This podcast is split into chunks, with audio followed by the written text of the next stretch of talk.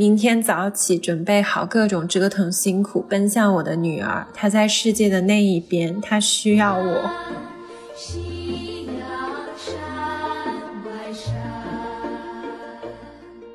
和家人在一起有一种很特殊的感觉，就是只要这个人他站在你边上，你们不需要说任何话，也不需要做任何事，就是感受到这个人的气息在身边，就足够治愈生活中所有的困顿和难受了。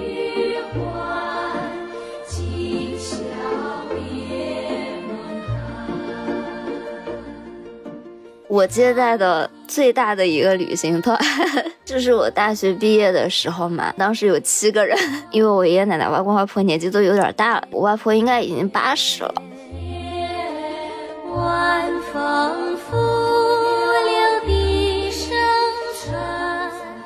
大家好，我是杨子，我是小溪，我们是大俗小雅，大俗小雅是由生活在世界各地的打工人，每周一起跨时差谈天说地。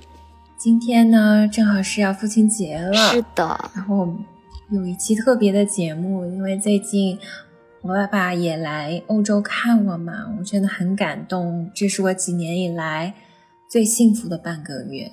怎么一开头就想哭了？但是真的觉得和家人在一起有一种很特殊的感觉，就是只要这个人他站在你边上。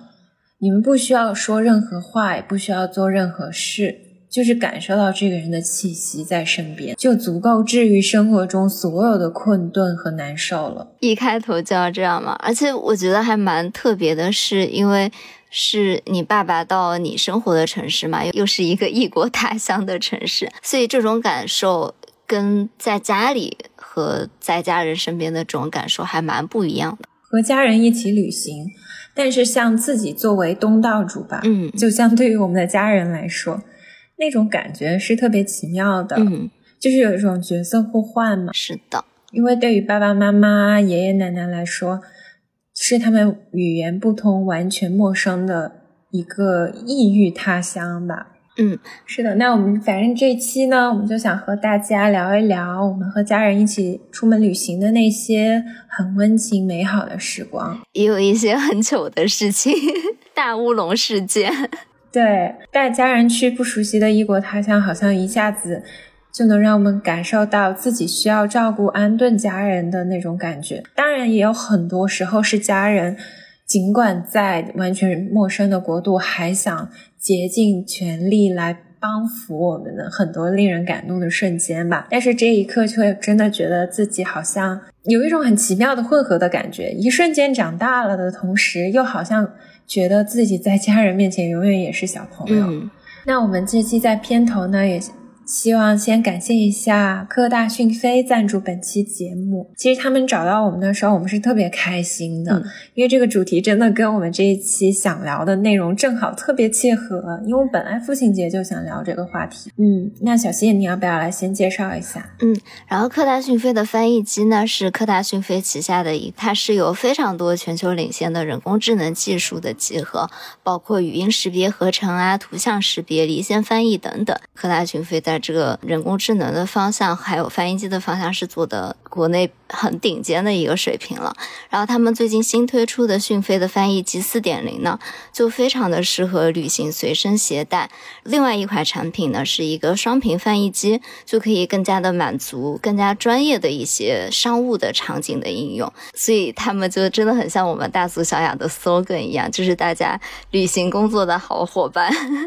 是的，也是最近父亲节和六幺八送礼的好选择。嗯，那样子，要不你先给我们讲一讲你疫情之后第一次见到爸爸的这个情节。其实最近我们也讲了蛮多次了，但是，嗯，因为样子爸爸不是上一周刚走嘛，所以我看到你发的那个微博，都觉得深深的共情。因为你相聚的时间有多美好，多治愈，你离开的那一刻就有多心痛。而且其实央子爸爸这次去德国嘛，整个旅程还蛮崎岖的，好像样子之前没有讲到这一个部分，就是从办签证啊，然后到德国，以及最后走都有蛮多曲折的小故事。对，因为这一次疫情之后，其实办签证还蛮麻烦的，就是你排期要排非常久。就有诸多的麻烦是吧。就是原来你比如说给爸爸妈妈办一个探亲签来德国，其实可以待相当长的时间，嗯而且疫情前法兰和长沙之间是有。很快的那种直达航班，就是物美价廉。但是现在这个直达航班没有恢复，然后探亲前要排到好几个月之后，所以我爸爸实际上是拿的旅行签证，然后我们所以在奥地利待了好几天，因为是拿了奥地利签证，我们必须在那停留和真正的去旅游嘛，因为这是签证的规定。啊，这也还挺曲折的，因为之前有一天杨子就跟我说，他要去接他爸爸，要坐四个多小时的火车。十八个小时，哦，八个小时。对，我就想说你要去哪里啊？为什么这么远去接你爸爸？然后样子就说他要去维也纳。我在想说，哈，这也太奇怪了吧？我发现维也纳真的好远，就是我原来觉得奥地利跟德国是接壤的嘛，而且也是德语区，应该还蛮方便的。其实我现在回想起来，应该走一个法签之对啊，类的。你不是去巴黎也才三个小时？我们是三月办的嘛，嗯，意大利签那个时候都已经约到六七月了。意大利是最松的一个国家了，啊在旅游上，所以可能法签也是需要很长的时间。就只有奥地利比较冷门嘛，因为大家确实很多时候也是冬天去看雪山啊这些。嗯夏季现在，我觉得奥地利可能我在德国也待久了，我觉得还蛮无聊的，就是那种自然风光比较多的地方嘛。就你不会想把它作为旅行第一站，就我要去欧洲的奥地利旅行一下，就很难想到。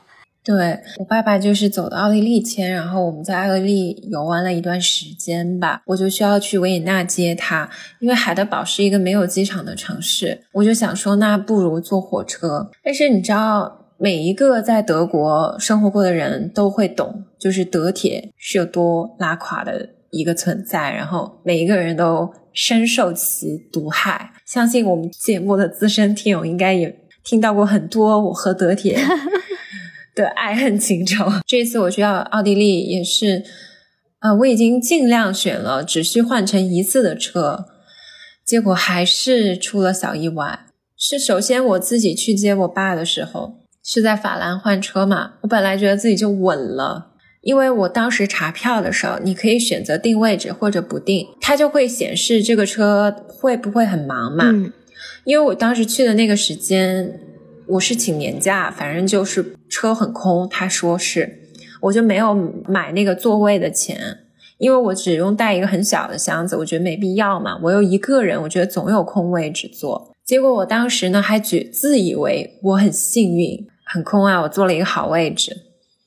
结果坐到一半，那个列车员跟我说：“你知道吗？这节车它不会去奥地利哦，啊我们会在中途断开的。啊你现在坐的这节车厢是不可以去奥地利的。”他说：“你要坐到前面去，前面的那些车厢才是会去奥地利的。这个车会到时候换轨去德国的另一个方向。”就没有，回到了原点。当场我就说啊，那我现在马上换车厢嘛。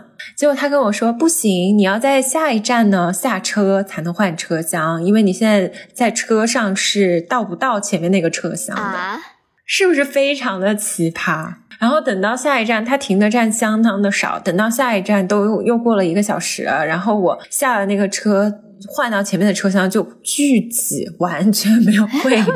可能大家都是跟你一样的想法吧。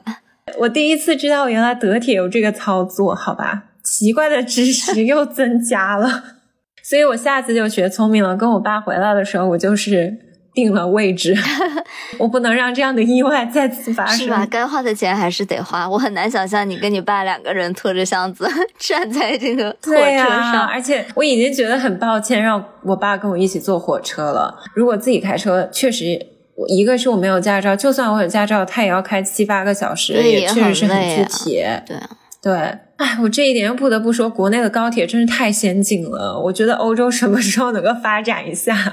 嗯，哎但是我之前也有尝试想说，能不能从上海坐高铁回成都，也要八九个小时啊。成都很远，其实我，哎，我爸爸这次真的为了见我，真太曲折了。他还先到上海坐飞机的，他先先坐高铁坐到上海，然后在上海住一晚，然后再从上海飞。天呐，真的很辛苦。你知道他飞的前一天，他给我写了一条很长的信息，就最后那一句话，我真的是经常去翻那条信息读，然后我就会忍不住流眼泪。就最后那句话，他说明天早起准备好各种折腾辛苦，奔向我的女儿。她在世界的那一边，她需要我。哦 哎呦，怎么会有这么好的爸爸？就是他那个路上真的好曲折啊！就说到这个，我真的要吐槽奥地利航空，我真的好生气啊！这件事情，我一定要在这个博客里讲一下。虽然我们博客影响不了奥地利航空，但是我支持你一定要发出这口恶气。连着最近某航空出现了类似的事情嘛。我跟我爸其实当时我们是有一个比较好的位置坐的，我们是额外花了钱的，因为这么长的航班嘛。结果到了那个机场，其实是我这边凌晨，就是可能两三点，我就没有醒。然后我爸在那个机场跟那个一工作人员值机的时候，其实我已经给他值完机了。就是我已经因为留的是我的邮箱，所以所有东西我都填好了，座位这些都已经安排好了。那个机场工作人员不让我爸坐那个位置，他的理由是我爸不会讲英文。我这个我真不理解。然后他给我爸安排到了另一个那种很普通的、很烂的位置。这个我真不理解，因为你爸爸是从上海飞的，上海机场是讲中文的吧？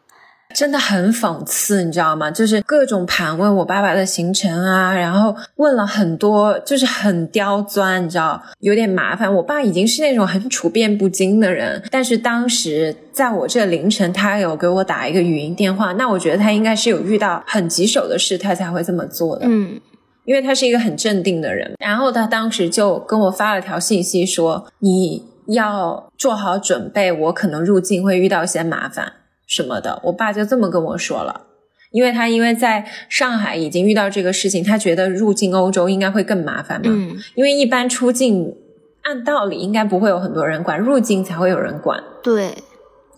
然后我早上一起来，我整个就是晴天霹雳，因为你记得那天我跟你聊天，我是说我早上要六点多就要出发去赶火车嘛，你记得吗？因为我爸的航班是下午四点多到，我的那个火车如果完全不晚点都要三点多。然后我去车站的时候，我早上看到那个信息，我就特别难受，因为那会儿我爸已经在飞机上了，我就很害怕。会有什么意外的情况？然后当时我就好生气那个航空公司，因为我是在 Booking 上面订的，就先去联系了 Booking，因为 Booking 的那个服务一般来说是蛮好的嘛。然后他们就踢皮球，就说这个你后面值机的这些事都不归我们管了，就是你要直接联系航空公司。然后我就给航空公司打电话，打电话他就说他不能管这个事，他说因为他已经上飞机了，所以一切后果自负。可是你明明花了钱买了一个好的位置，凭什么因为不会讲英文要被换到一个就 普通的位置？就很欺负人啊！然后我还在给他们写了三封邮件，都没有回我。我电话也是，因为我这件事，我不是因为这个钱本身，我是觉得他有一种欺负人，你知道吗？爸那种感觉，我觉得很难受。嗯。平常就是也很体面的一个人，你凭什么欺负他？就是那个，就是让我很不舒服整件事情吧。然后当时正好那个某航空公司的新闻又闹很大，你记得我当时跟你说，你还要我去。给信用卡付的话，去找那个公司，反正要告他们嘛。我知道那个接线员他也是无辜的，你一听就知道他们肯定是外包到什么印度之类的，就是有口音的。对我感觉他就是已经麻了，每天遇到这种事太多，他也不管。我也知道他也是无辜的，我就说那你们申诉怎么申诉？他就跟我说怎么申诉。那申诉有什么用？也是他自己的公司，也没有用，就是石沉大海，这件事又不了了之。我真的很气，我不单气，我还很害怕，我就很怕我爸到时候入不了关。嗯，而且说实话，你当时跟我说这件事情的时候嘛。我我会觉得代入一下，我会觉得很痛心，因为说实话，我们的爸爸妈妈都是这个年纪的人了，他们在国内其实要处理很多事情，他们都非常的熟练，就应该要找什么人啊？就包括我们回国以后，都是他们会非常照顾我们，去医院啊什么都会提前帮我们安排好。然后，但是这个时刻就好像他自己一个人要去到一个完全陌生的地方，就莫名其妙的被人家欺负，然后吃了一个哑巴亏。而且是完全非常歧视的一个区别对待，就会觉得这么体面的爸爸为什么要遭受这一切？我真的觉得很生气。对，就是明明是一个平常的生活中是我们的大树的那种人，就是照顾我们很有能力的人，就是因为在一个。这样的环境底下，就是人在屋檐下的那种感觉，我就觉得特别痛心。我当时就想说，他能不能一个人应付机场、应付海关呢？所以说，这个广告来找我们的时候，我就在想，如果那个时候知道了，我真的会给他配一个这种四点零的翻译机，能解决他语言上的很多问题。嗯，就是是语言是一个好大的障碍啊，一个人出行的时候。我觉得我爸也是一个，真的是他肯定也是异性人。如果去测的话，我到时候到了那个奥地利等他嘛，不是有个大显示板吗？它会显示落地的时间，我就一直水都不敢喝，我就站在那等，然后等到那个落地，结果我真的看那个跳板没有多久，可能十几分钟吧，他就跟我说他顺利通关了，这么厉害？你知道是怎么回事儿吗？他在飞机上坐他边上的那个小伙子是要去戛纳参加电影节，然后他跟人家聊得特别开心，然后那个小伙子在奥地利转机，就顺便。帮他一块过了海关，跟他翻译。哇，海关的工作人员也非常友好，所以他就很顺利在奥地利这边，然后就等行李，稍微等了等，一下就出来了。然后我就觉得自己特别 dramatic，你知道吗？就我爸出来的那个瞬间，我就是抱着他大哭哭。我我其实，在那等的时候，我就看到陆续机场有很多。亲人的见面嘛，中间有一对特别可爱的家庭，就是明显的看到一对爷爷奶奶去接他们的小孙子，有一个特别可爱的小女孩儿，然后就扑到他那个爷爷怀里，然后就一直要他爷爷抱她，好可爱，就特别可爱，就大家都很愉快，只有我一个人在那哭唧唧。但是确实，我可以想象现在的那种国际航班的机场嘛，应该会有很多很多这种很感人的画面。因为都是跟家人或者爱人经过了三四年的这个分别，对，然后这个时候一下见那个海关口，应该会非常非常多感人的瞬间。那其实说实话，就以我自己的经验来讲，之前我爸爸妈妈还有就是爷爷奶奶、外公外婆也来美国找过我嘛。其实他们全程最害怕的那个阶段就是上飞机，然后。在那里过海关的那个阶段，因为确实不会英文这件事情会让他们特别特别的恐慌，而且这是一个他们完全没有掌控，然后陌生未知的一个场景。就比如说像我爷爷奶奶，他也从来没有去过美国的海关，他不知道会发生什么，自己又不会讲，他那个时候就会非常的恐慌。所以我觉得如果有一个讯飞翻译机四点零的话，就会。帮助他们很多。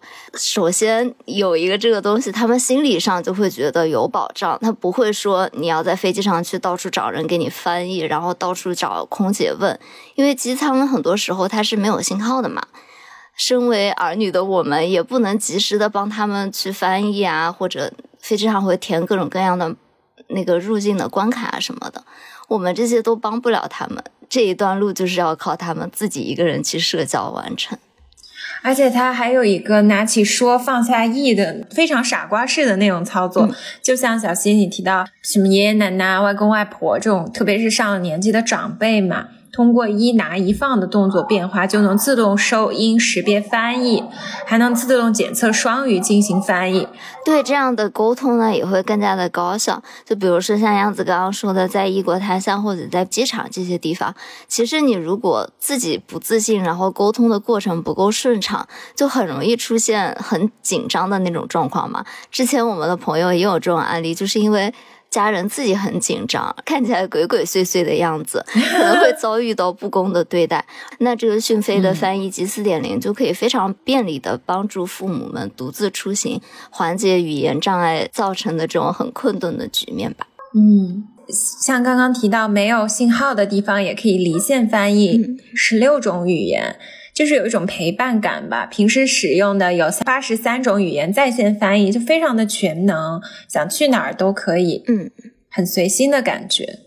那这一次我爸来嘛，我们还去了蛮多地方的，然后除了维也纳，还有去阿姆斯特丹啊，然后去法兰，就一起小小的环游一下欧洲吧，觉得特别治愈。其实有几天我还要接着上班的，但是还是觉得很温暖，就是下了班家里有人在等我那种感觉啊，觉得好开心，每天都很有盼头。嗯，后来。我爸刚回国的时候，我就特难受，我就跟我爸发短信说很想念他嘛。我就说这这段时间让我觉得非常幸福。我爸就说，确实，哪怕是整天只是待在我在这边的这个小公寓里，他都觉得很满足，然后又欣慰。楼下的门响了，脚步一声一声走上来，打开门，我忙碌一天的女儿满脸笑容的站在门口。哎呦，你爸怎么这么会写啊？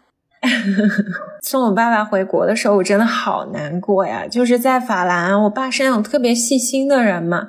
其他的航班是晚上九点多，然后我们就很早就到了机场，就国际航班嘛。但是我们回去的时候是坐的汉莎，汉莎是因为是他德国人自己的地盘，所以特别方便。我推荐所有的朋友们 坐汉莎，不要坐奥地利航空，求求了。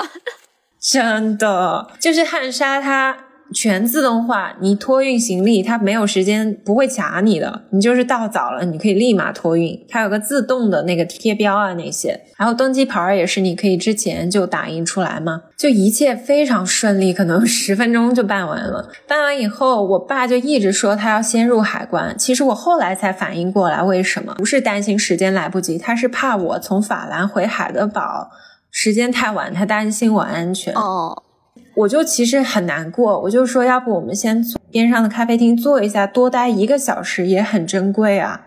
因为你拆成每一天来算，你一年其实也就几天在一起，因为四年也就一起过了半个月。我就觉得多待几十分钟，我也很想拥有这样的时光。我爸就是坚持说他要进海关了。然后进海关的时候，我就一直在那哭，就是真的是控制不了，就比我爸刚入境欧洲的时候更难过。那个海关的队又挪得很慢嘛，我就不想走，就站在那想看他进那个闸口，我再走。然后后来我爸就一直挥手说让我先回去，怕错过车，因为我确实下一趟回海德堡的车就可能一十分钟之内就要发车了，我得赶到那个车站。结果我就想说，好吧，那我就先回去。结果我就搭那个手扶梯，下到一半，我想想，我觉得我还是想多看我爸一眼。我又折回来，待在那等，错过了那趟车，我就等我爸一直进到那个，就是过了那个闸口，我才回去。走到那个负一楼的时候，我已经错过那趟车了。等下一趟，我就要等两个小时。哦，我就坐在那个负一楼的麦当劳，就一直哭。我就觉得自己好没用啊！我都出国这么多年了，然后这么大年纪了，但是我那种感觉特别难受，就是真的忍不住。十五天待在一起，有太多太多的细节，很多美好的回忆。刚刚我们录音前嘛，我就去我那个厨房的时候，我就发现那个厨房的桌上有一本小册子，是之前我们去荷兰国立的时候那个博物馆的地图。记忆涌现出来，而且我现在我的包有一个小的那个隔断，可以放餐巾纸，里面有一包清风的餐巾纸，那是我爸入境的时候他用的，只剩两张了。然后一个很撇塌的袋子，我就一直把它放在包里，我觉得是我的护身符，因为上面有我爸的气息。然后他坐了几天的在路上。辗转坐高铁、坐飞机，就是为了来见我。那包纸一直跟着他从长沙到德国的。救命！我没有准备好这一期是这样的。我就觉得家人真的是我最大的精神支持。但是只要我爸来，其实在来之前我就想说，只要家人在我的身边，只要我见到我的爸爸，所有的一切都会好起来的。事实证明就是这样的。就是只要看到他，我不需要做任何事情。我现在在用清风的纸巾擦眼泪，对不起，我要破坏一下你这个氛围。你我不是坐那个大巴回海德堡吗？我其实那天还带了很多纸，我就是一直哭，哭到我所有纸都用完，我头好疼，哭到我第二天整个人都是肿的。我已经好久没有这么哭过了。我觉得上次还是我十七岁刚离开家的时候，我还记得那会儿我是坐的国泰航空，在香港转机的。你怎么总是坐这种不太好的航空？但是我真的觉得有一种昨日重现，就是为什么我出来都是过了十年了，感觉 在家人面前还是一个小朋友。但你刚刚说你在机场送你爸爸进海关的时候嘛，有点像。朱自清的背影，但是就是一个身份调换了，是你送你爸爸进海关，然后你在背后看着他回去嘛，就确实有一种，就比如说家人来到国外来看我们的时候，会有这种身份调换的感觉，就好像这一次是你要花很多心思去照顾他们，然后要帮他们尽量的妥善的安排好一切。我们不是都会经常坐飞机离开家嘛？就自从我出国读书开始嘛，就基本上每次我离开家都是我爸爸妈妈一起送，然后真好，嗯啊，都是我妈妈会陪我进机场托运行李啊什么，因为我个子比较小嘛，他们就害怕我每次因为出国都是两个很大的箱子，他们就害怕我拎不动，然后我爸爸就会去下面。把车停了，然后我们就会在那个安检的门外面等我爸爸一会儿，然后他会把车停好，就再上来跟我说一个再见啊。然后他们俩就会一直在那个安检外面看着我走进去，一直走到最里面，然后我会跟他们招手叫他们走，就一直到现在。我去上海，哎呀，都快要三十的人了，他们还是这样。我其实那天看我爸走的时候，我想起我十七岁离开家。我爸爸当时送我到机场也是安检口，他给我写了一条很长的信息。我记得结尾他说我拍拍我女儿的肩膀，我就知道这一天他要开始远离我，自己去生活了。就是从那个时候在到现在，我再也没有能和我家人一起。共度很长的一段时间，每一次都特别的短暂。我这个时候有点想念阿拓，因为他都会讲一些很莫名其妙的话，把这个气氛岔开，然后我们俩就会在这里无休无止的哭下去。我就想说，人其实这样的时光，一辈子的维度来说也是很短的。我不知道下一次再跟我爸爸去维也纳、去荷兰会是什么时候，因为我就想到。去年夏天，我跟我导师嘛，我们大家一旅行，我们在英国。我记得当时我好像在播客里也讲过这个事情。就我导师他是个美国人，但是他就在德国就客居德国十几年，一个人在这边。然后他当时就回忆说，他当时研究生毕业的时候，跟他妈妈一起到欧洲环游欧洲。他妈妈是一个画家，然后他那会儿就是很快乐，跟他妈妈。过了现在了，他都已经六十多岁了，他还记得很清楚那些细节。他还说他妈妈当时会帮他改论文，就他那会儿刚开始写他的博士论文的时候。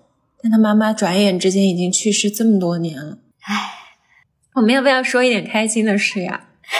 小溪，你要不讲一讲毕业的快乐的时刻吧？家人去找你的时候，我接待的。最大的一个旅行团，就是我大学毕业的时候嘛，还挺 random。就是我大学毕业的时候，当时一般大学毕业都有一个传统嘛，就是，嗯，家里面的人会过来参加毕业典礼。嗯，我们家又是那种爷爷奶奶、外公外婆跟我们关系都特别特别近，从小我就是他们带大的，但是我就没有，我只是。开个玩笑说，不然大家就一起过来参加我的毕业典礼。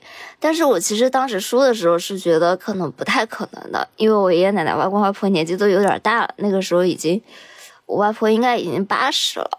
然后我就想说，这么四个老人一起过来要坐这么久的飞机，其实不是很可能，又要去。过海关啊，什么舟车劳顿，还要倒这么久的时差，但是没有想到他们就真的把这件事情当真了，然后就紧锣密鼓的开始办签证，而且特别好笑，就是他们还在家里面说到这个，我觉得一般签证都超难办，但是美国在这一点上，他们对毕业典礼是真的宽容。嗯，只要你说是毕业典礼，基本都会给过。是的。那个时候，他们还在家里面有那种小小的 workshop，就每天晚上，我爸就会给我爷爷奶奶、外公外婆进行那种模拟面试。就会给他们提一些问题，说就假装自己是那个美国的签证官，说什么你们的为什么要去啊？需要待几天啊？有什么行程？就要每天让他们背的滚瓜烂熟嘛。结果后来就过了几天，他们去签证的时候回来，就特别开心的跟我说，没有人管他们要去干嘛。那个签证官就看他们几个老年人，然后就说要去参加毕业典礼，都没有怎么问他们，就直接就给他们过了，特别的快。然后后来我就开始紧锣密鼓的给他们制定整个旅行计划，然后因为人又很多嘛，就要订房间啊，订行程。因为确实想到我爷爷奶奶、外公外婆应该以后是不是很有可能还有这么长的机会来一个这么远的地方玩，所以我当时说他们这次过来了，就一定要把美国西岸都全部玩一遍。但是要考虑到他们的身体情况，就不能定那种特别紧的行程。而且我就想说，最好我们可以定一个那种套房，就是大家一起住。因为老年人你让他单独住一个房间，又涉及到语言不通，万一他晚上发生什么事情，你都不能及时的照顾到嘛。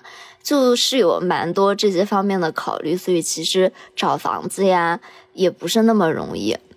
然后那个时候，我们还要这找房子，其实不不是那么容易，是非常难。对，就是非常难，因为我们当时有七个人 要找个，而且你要都够全，就是真真的是一个浩大的工程。对，然后那个时候我还在忙着要毕业嘛，呃，而且我的那个本科和研究生是无缝衔接的，就我是五月十五号本科毕业，然后五月三十一号就要去纽约读书了，这是一个紧锣密鼓的行程，还要涉及到打包所有的东西搬家去纽约，然后当时我们一起住的那个公寓在洛杉矶住了。三年多吧，就那个东西多到，就是你很难很难收拾的那种程度，嗯，就是整个都非常的混乱。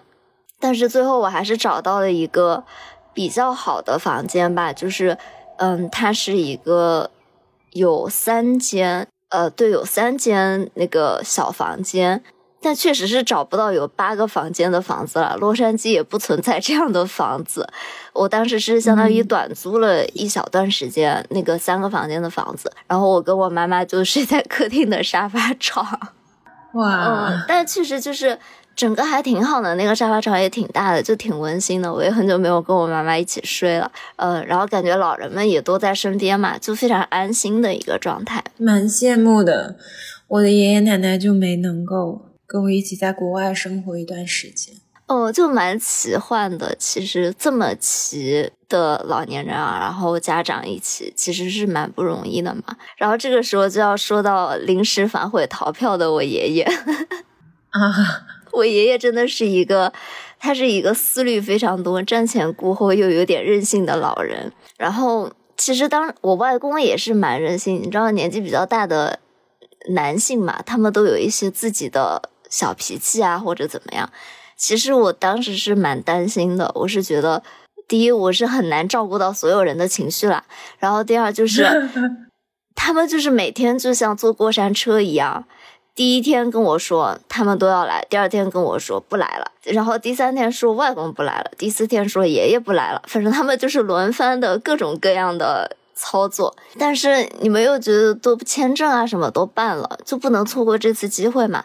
所以当时就跟他们说的，买票全部都给他们买了，而且他们又这么年纪这么大，就肯定得要买头等舱的机票嘛。然后买了以后去不去你们就随便吧。我当时想说，就是老年人他们还是蛮节俭，你给他买了一个这么贵的机票，他怎么样也得来的吧？没有想到我爷爷他确实就没有上这个飞机啊！真的，他最后没有来。对他就是一直纠结到了去机场。他那天早上还跟大家一起去了机场，然后他就不去了。嗯，其实我也是可以理解啦，就是老年人年纪大了嘛，他本来就对出门是会有一些害怕的，尤其是去这么远。他当时好像是觉得他心脏不太好吧，他不太想要坐这么十六个小时的飞机。对，嗯。种种情况吧，他当时确实就没有来。但是后面后面当事人就表示非常的后悔，因为就我爷呃我外公外婆还有奶奶回家了以后嘛，大肆的跟我爷爷渲染说美国有多好玩，我带他们玩的有多开心，而且很长的一段时间，他们都会经常提起他们在美国干了什么什么，然后啊我又干了什么什么，就是一段我爷爷没有参与到的回忆，所以每次提到这个话题的时候。我爷爷就会非常的沮丧。当然呢，就是要接待一个这么大的旅行团嘛，就除了要定好计划和房间以外，我觉得最具体的事情就是每天的这个三顿饭要怎么给他们解决，因为他们都是有自己饮食习惯的长辈们嘛，就这么年纪这么大的老人了，又舟车劳顿的，你不可能说，比如说爸爸妈妈他们吃不惯。你就说吃两顿泡面，或者他们总能接受新鲜事物会快一些，可能两三顿以后他们就渐渐习惯了国外的口味。但是老年人是真的不行，是吧？对，所以每天早上都不是每天早上，就是前一天晚上，我最焦虑的事情就是要订好餐厅，就订第二天的饭。然后洛杉矶又是很少你能订到七八个人出去吃饭，就是很难。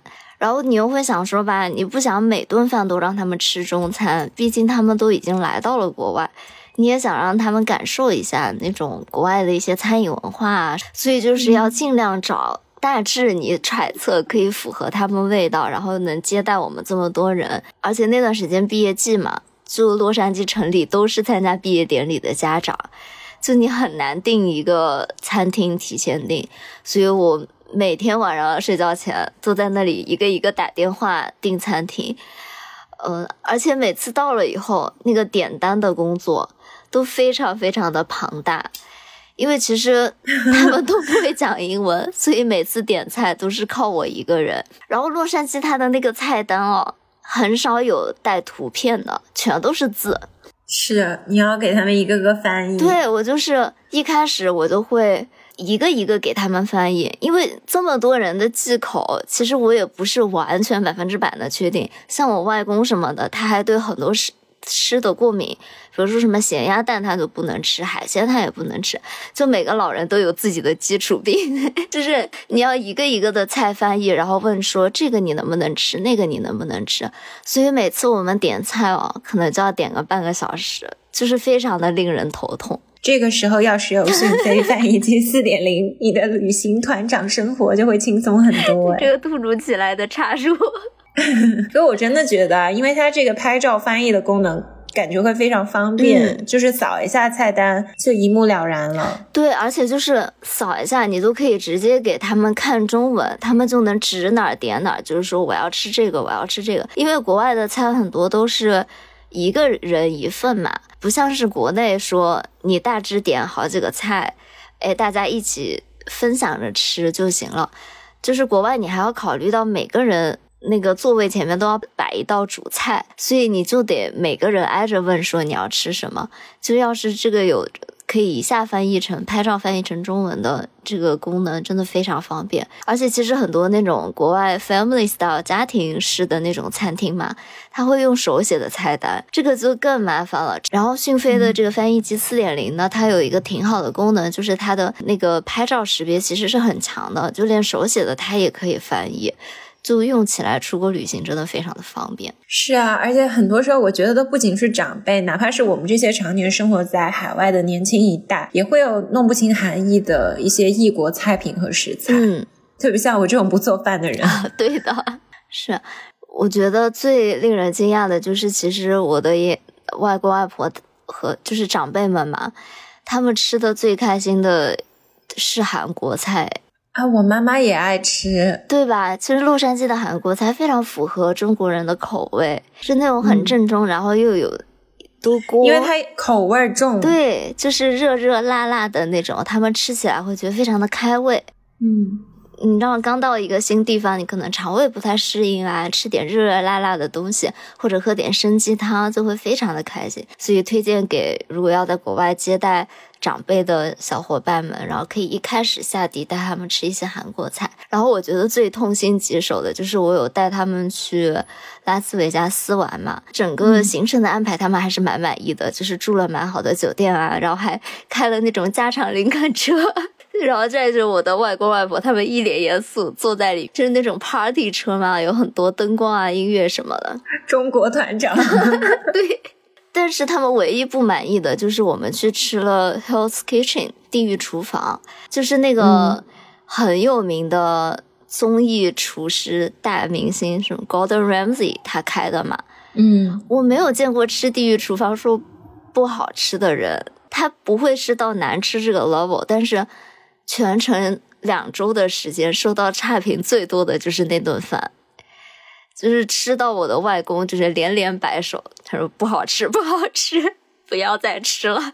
所以他是因为口味太淡，还是怎么着，所以不好吃吗？嗯，而且可能是我后来想起来，牛排嘛，它很多都是有一点生，他们会有点吃不惯。然后我还帮他们点了一些熟的东西，全熟的，其实，在西餐厅。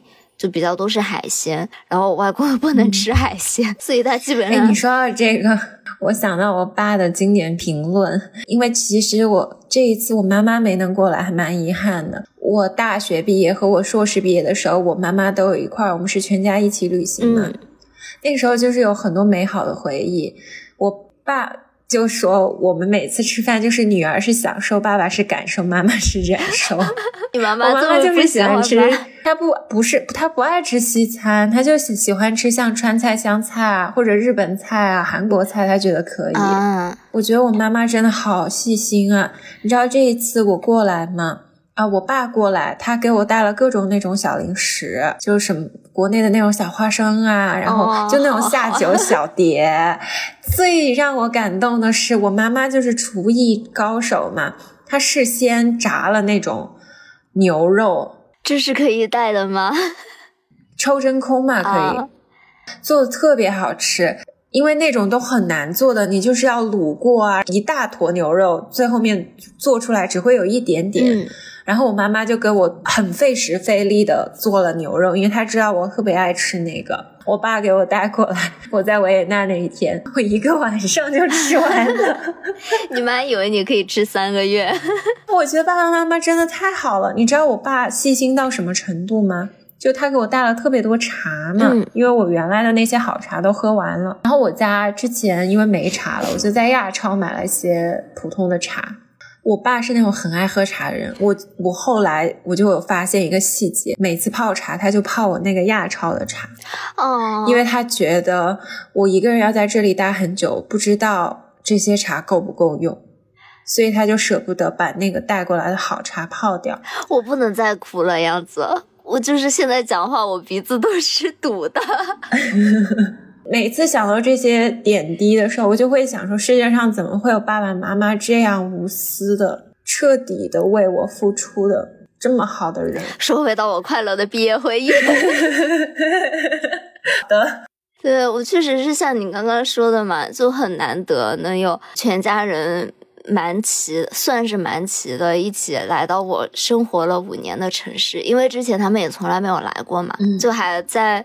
我们建筑学院的那个楼梯上拍了一些照片，就是在校园的各个地方都拍了照片。这张照不真的拍的很好哎。其实你觉得蛮违和的，因为就是一些中国的老头老太太穿着他们喜欢的衣服，就站在我们特别熟悉的那种国外的生活场景里面嘛，就觉得还挺可爱的。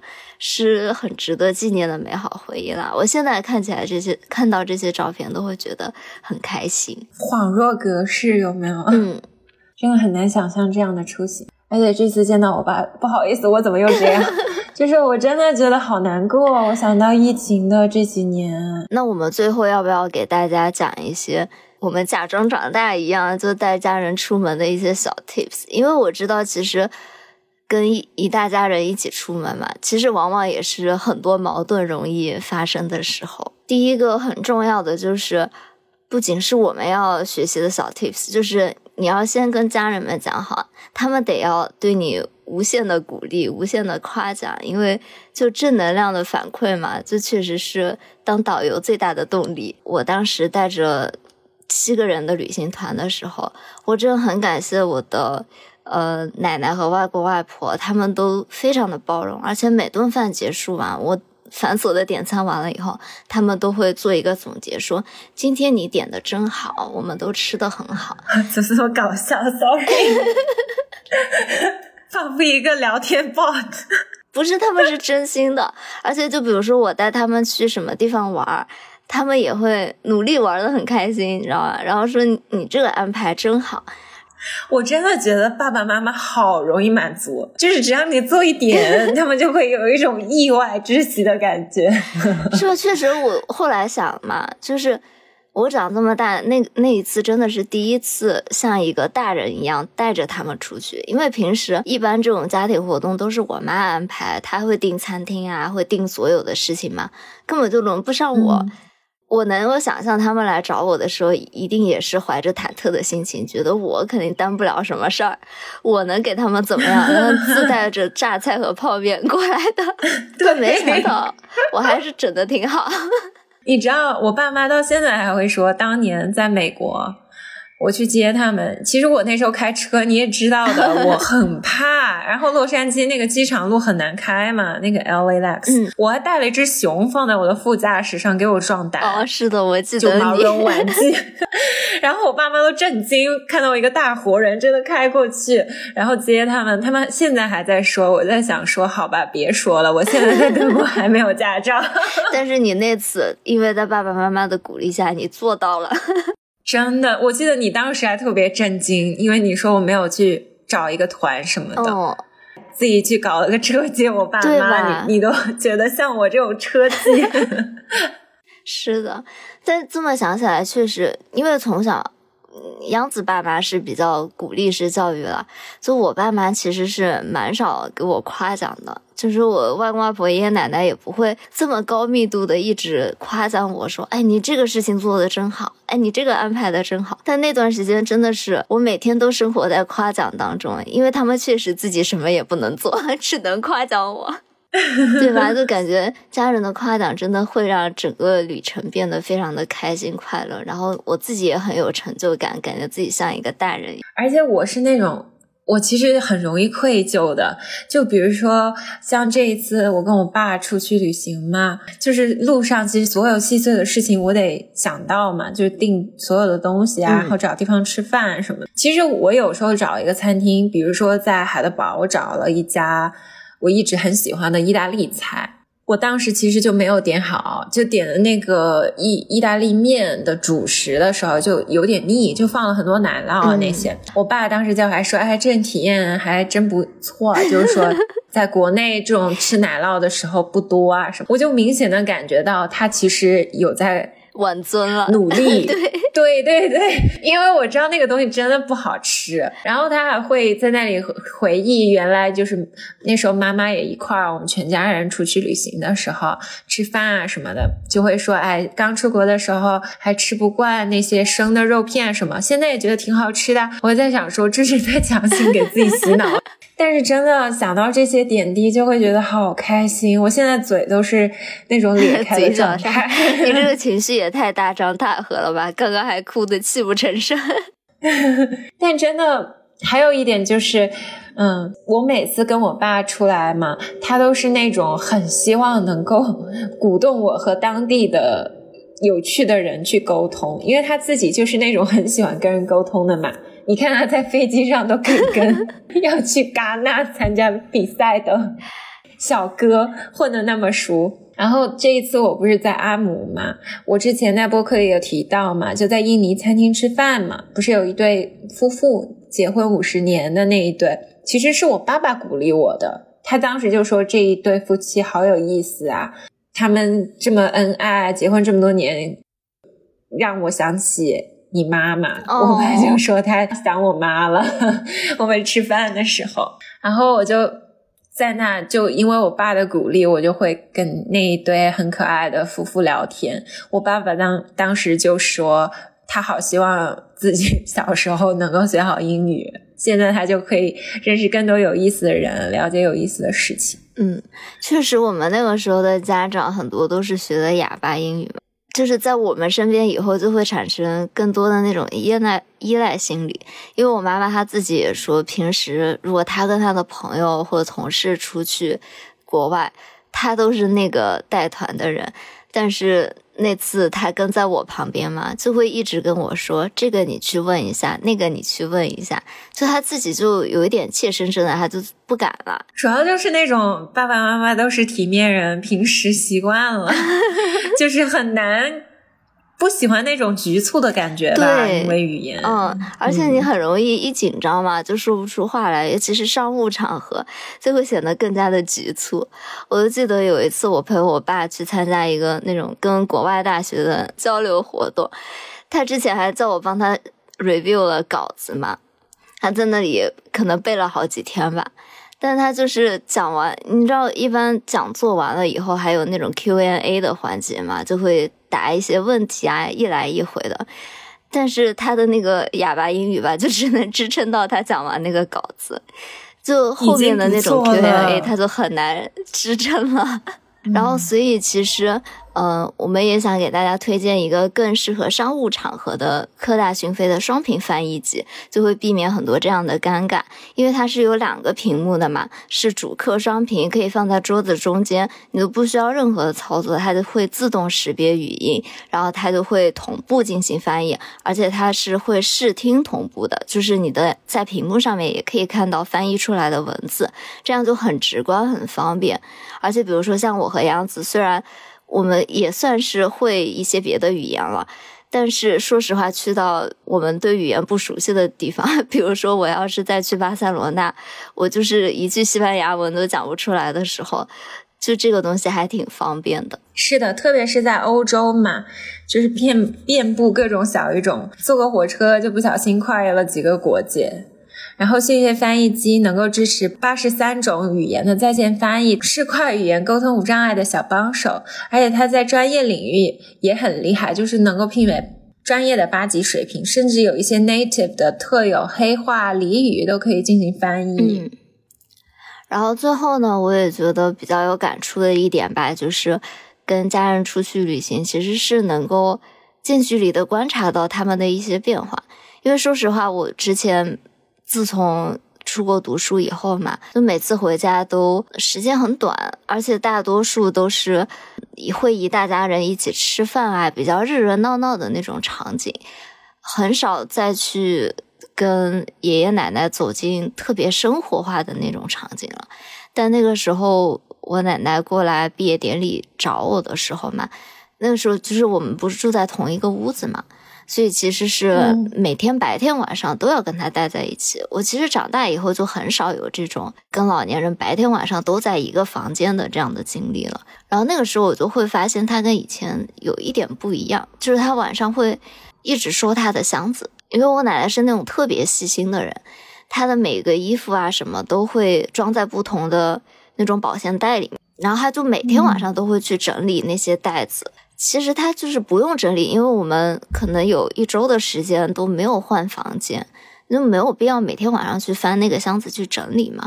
我那个时候就能察觉到他其实有一些这种强迫性的行为，嗯确实是这几年吧，我奶奶这个行为就会变得越来越严重了，就是有一些阿兹海默的前兆吧。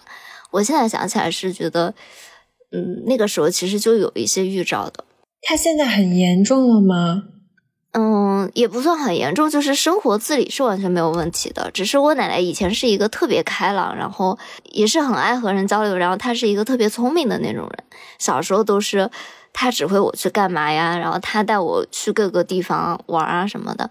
她现在就是变得比较少说话，嗯。嗯，因为他有的时候可能说的话信息就不是很正确了，他可能会出现一些记忆的偏差，久而久之他就会有一点害怕讲话，他害怕自己讲错话嘛，因为他也是那种比较体面的人，他就害怕别人嘲笑他，就现在会变得比较，确实有记的事情不太记得清楚，但生活是没有什么问题的，但确实是通过跟家人这种紧密的出行了，我我也还蛮庆幸能在我爷爷奶奶、外公外婆都。身体各项机能都很好的时候，嗯，能跟他们进行这一趟旅程。是，确实是现在没有这样的机会了。就是要珍惜，特别现在啊，我我也是，这也是疫情教会我的一件事吧，就是把很多事情都想以后不是那么容易会再有，你就会更加加倍珍惜一切。嗯，那我们今天呢，就是跟大家一起回顾了一下我们之前跟家人一起出行的一些快乐，又有点可能有点搞笑，然后也很、我们很珍惜的时光。也是家人们来到异国他乡，我们才真的有一种角色反转、长大了的感觉嘛。然后最后呢，我们也是要感谢科大讯飞赞助本期节目。科大讯飞的双屏翻译机也是最近的父亲节送礼的好选择。结合六幺八，科大讯飞也给了我们节目的小伙伴们专属的折扣。对讯飞翻译机感兴趣的朋友，如果你是在喜马拉雅平台收听的话，可以点击我们账号下方的主播气泡跳转购买。如果你是在其他平台收听的话，你也可以在手淘、天猫或者京东搜索“科大讯飞翻译机”进行购买。然后购买前别忘了联系客服，说播客大俗小雅的听友，还可以获得价值一百七十九元的额外的赠品。是的，那我们这一期的节目就到这里啦。各位爸爸们，父亲节快乐！爸爸是我们的大树，是我们永远的港湾。希望所有的爸爸都平平安安、健健康康、快快乐乐。好的，那我们下周再见了，拜拜，拜拜。